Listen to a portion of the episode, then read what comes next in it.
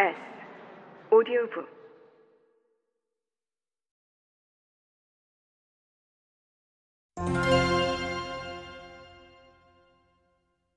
애국과 부역 사이, 안익태 혹은 에키타이 안. 이제 최근 친일 논란이 불거진 동생 안익태의 삶의 행로를 살펴보자. 안익태는 1906년 12월 5일 평양에서 태어났다. 평양 보통학교와 숭실 중학교를 거쳐 일본으로 건너가 사립 세이소쿠 중학교를 졸업하고 1926년 4월 도쿄 구니다치 고등음악학원에 입학해 1930년 3월에 졸업했다. 전공은 첼로였다. 그해 9월 미국으로 건너가 신시내티 음악원, 필라델피아 커티스 음악원 등을 거쳐 1937년 6월 템플대학교 음악대학원을 졸업했다. 이후 아일랜드로 건너가 1938년 2월 더블린 방송교역악단 개건 지휘자로 유럽 활동을 시작했다.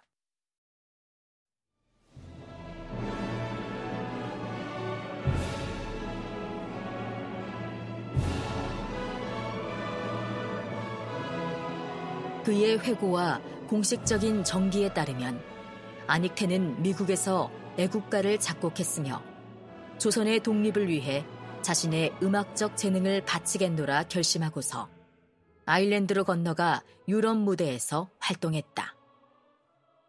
하지만 최근 여러 연구에 의해 1940년을 전후한 유럽 활동 시기에 아닉테의 숨겨진 면모가 하나둘씩 밝혀졌다. 당시 유럽에서 그의 활동 대부분은 히틀러의 독일 제국과 일본 제국의 우호와 협력을 증진하는 음악 프로그램들이었다. 이 시기 아닉테의 대표작은 일왕 즉위식 때 연주되던 음악을 바탕으로 작곡한 에텐라크와 만주국 축전곡 등이었다. 이와 더불어 황국기원 2600년 기념 위촉곡인 유럽 작곡가의 일본 예찬 작품을 레퍼토리로 삼아 활동했다. 일본과 독일의 친선을 위해 설립된 일독회와 독일 주재 만주국 참사관 에하라 고이치가 그의 후원자였다. 안익태 자신도 나치와 일본 인사들에게 협력하고 연주회를 적극 제안하며 자신을 지휘자로 쓰도록 청탁했다. 1942년 베를린 필하모니 연주홀에서 열린 아닉테의 만주국 건국 10주년 축하 연주회 지휘 영상이 2006년 3월에 공개되면서 그의 친일 행위가 알려졌다. 연주홀 정면에 걸린 대형 일장기를 배경으로 에텐라쿠, 만주국 축전곡을 지휘하는 아닉테의 모습이 담긴 영상을 본 많은 사람이 충격을 받았다. 애국가 작사가로 알려진 윤치호의 친일 행적에 이어 작곡자 아닉테의 친일 행적까지 드러나면서 애국가 교체론이 거세게 일기도 했다.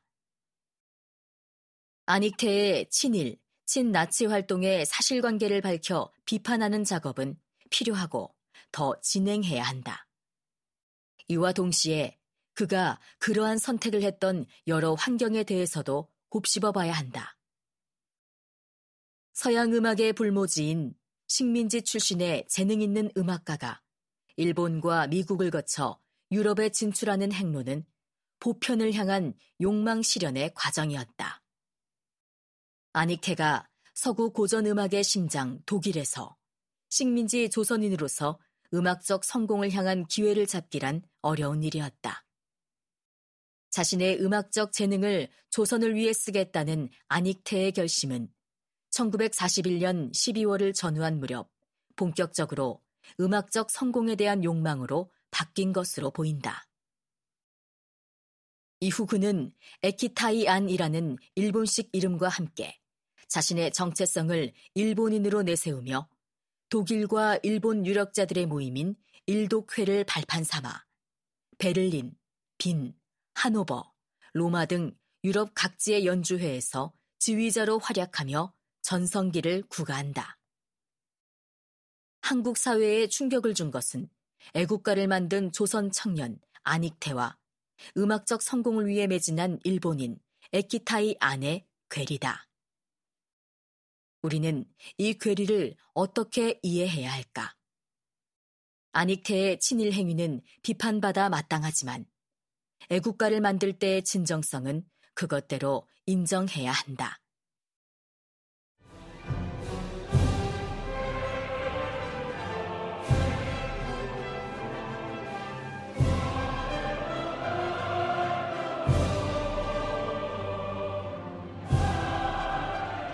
식민지인으로 일본에 유학하면서 다시 동양인에 대한 차별이 만연한 미국에서 공부하면서 청년 안익태가 느꼈을 민족적 울분과 각성은 코리아 환상곡을 낳았다. 애국가 선율을 만들 때에 고양된 민족애와 아일랜드로 건너가면서 음악으로 조선에 기여하겠다고 했던 그의 결심은 아마도 진심이었을 것이다. 애국가는 안익태의 것만이 아니다. 노래를 부르는 사람들의 것이기도 하다. 다양한 상황 속에서 무수한 사람이 불러온 공동체의 노래. 애국가는 그 작곡자인 안익태의 친일 여부와는 상관없는 일종의 공공재다.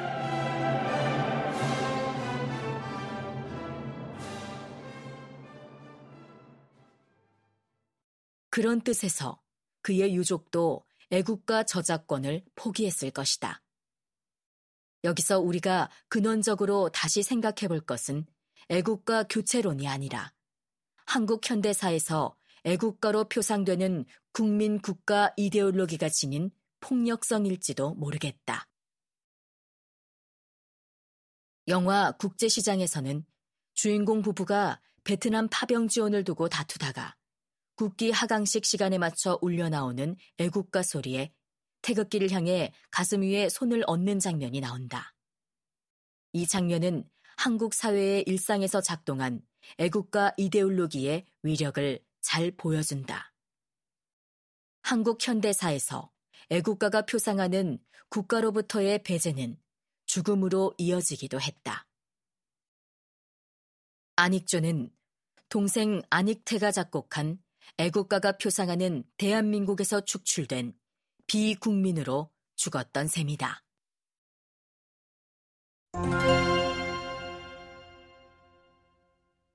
애국자와 반역자가 함께 묻힐 곳.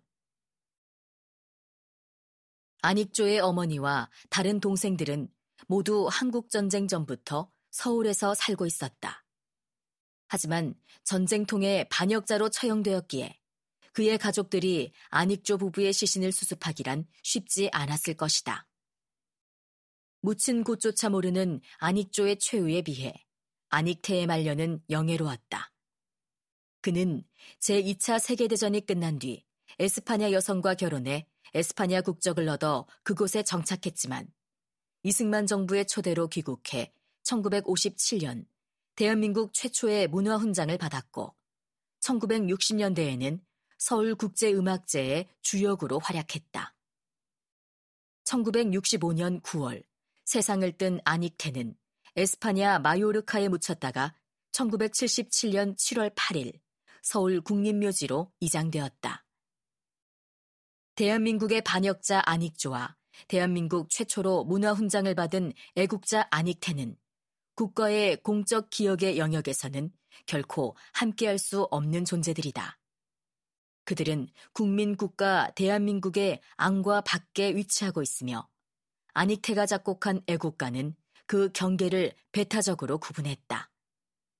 앞서 언급한 당시 계엄군 법무부장 김종만 소령은 23명이 처형될 때 그중 누군가가 대한민국 만세를 외치고 죽었다고 전했다.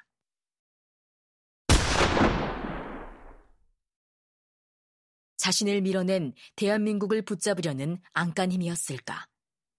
안익조 등에 대한 총살을 집행했을 때 부디 애국가를 틀지는 않았기를 바랄 뿐이다. 대한민국의 공적 기억의 영역에서 함께 놓일 수 없는 형제는 얼마 전 기억의 활자 공간에 함께 묻히게 되었다. 가나다 순으로 편집된 친일 인명 사전에 안익조 안익태 형제가 나란히 실린 것이다. 이 명단에 오르면서 안익조는 친북의 친일이 더해져서 민족 반역자이자 국가 반역자라는 이중의 멍해를 쓰게 되었다. 그렇다면 안익조는 용서받지 못할 친일과 친북 반역자일까? 안익조 안익태 형제의 삶과 죽음은 친일과 친북, 애국과 부역에 대해 많은 생각을 불러일으킨다. 한국 사회에서 친일과 친북의 문제는 진보, 보수라는 진영 갈등으로 전이된 측면이 있다. 반민 특유의 해체로 상징되는 좌절된 친일 청산 문제는 이승만, 박정희 등 보수 세력의 구심점을 공격하기 위해 진보 진영이 중요 국면마다 재점화하는 이슈가 되었다. 진보 진영의 친일 세력의 후신으로 지목된 보수적 정치 세력은 기회 있을 때마다 자신들의 반대 세력을 향해 냉전 시기에 횡행하던 친북이란 낙인을 찍으려고 시도한다. 1948년 남북한의 단독 정부 수립은 그 중간에 존재한 민족 국가에 대한 다양한 정치적 상상과 사상의 스펙트럼을 협소화했다.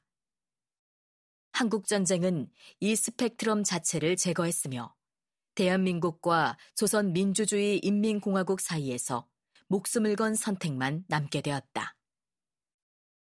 친일과 친북은 각각 민족과 국가라는 동일자를 내세우며 여기에 포함되지 못한 타자를 축출했다. 이 강팍한 배제의 논리는 전쟁과 냉전 시대에 남북한에서 신체적, 정치적 폭력으로 이어졌다. 친일과 친북은 누군가의 육체적, 정치적 생명을 빼앗는 주술로 작동한다. 안익조의 친일과 친북 문제를 다시 한번 곱씹어 보자. 친일 인명사전에는 그의 친일 행위가 구체적으로 적혀 있지 않다. 다만 그가 만주국군 소교였다는 것이 등재의 유일한 근거다. 2년이라는 짧은 기간이지만 만주 국군에 근무한 것은 분명 잘못이다. 하지만 안익조의 그 시절을 사업에 낭패한 자가 택한 월급쟁이 의사의 생활로 본다면 지나치게 온정적일까?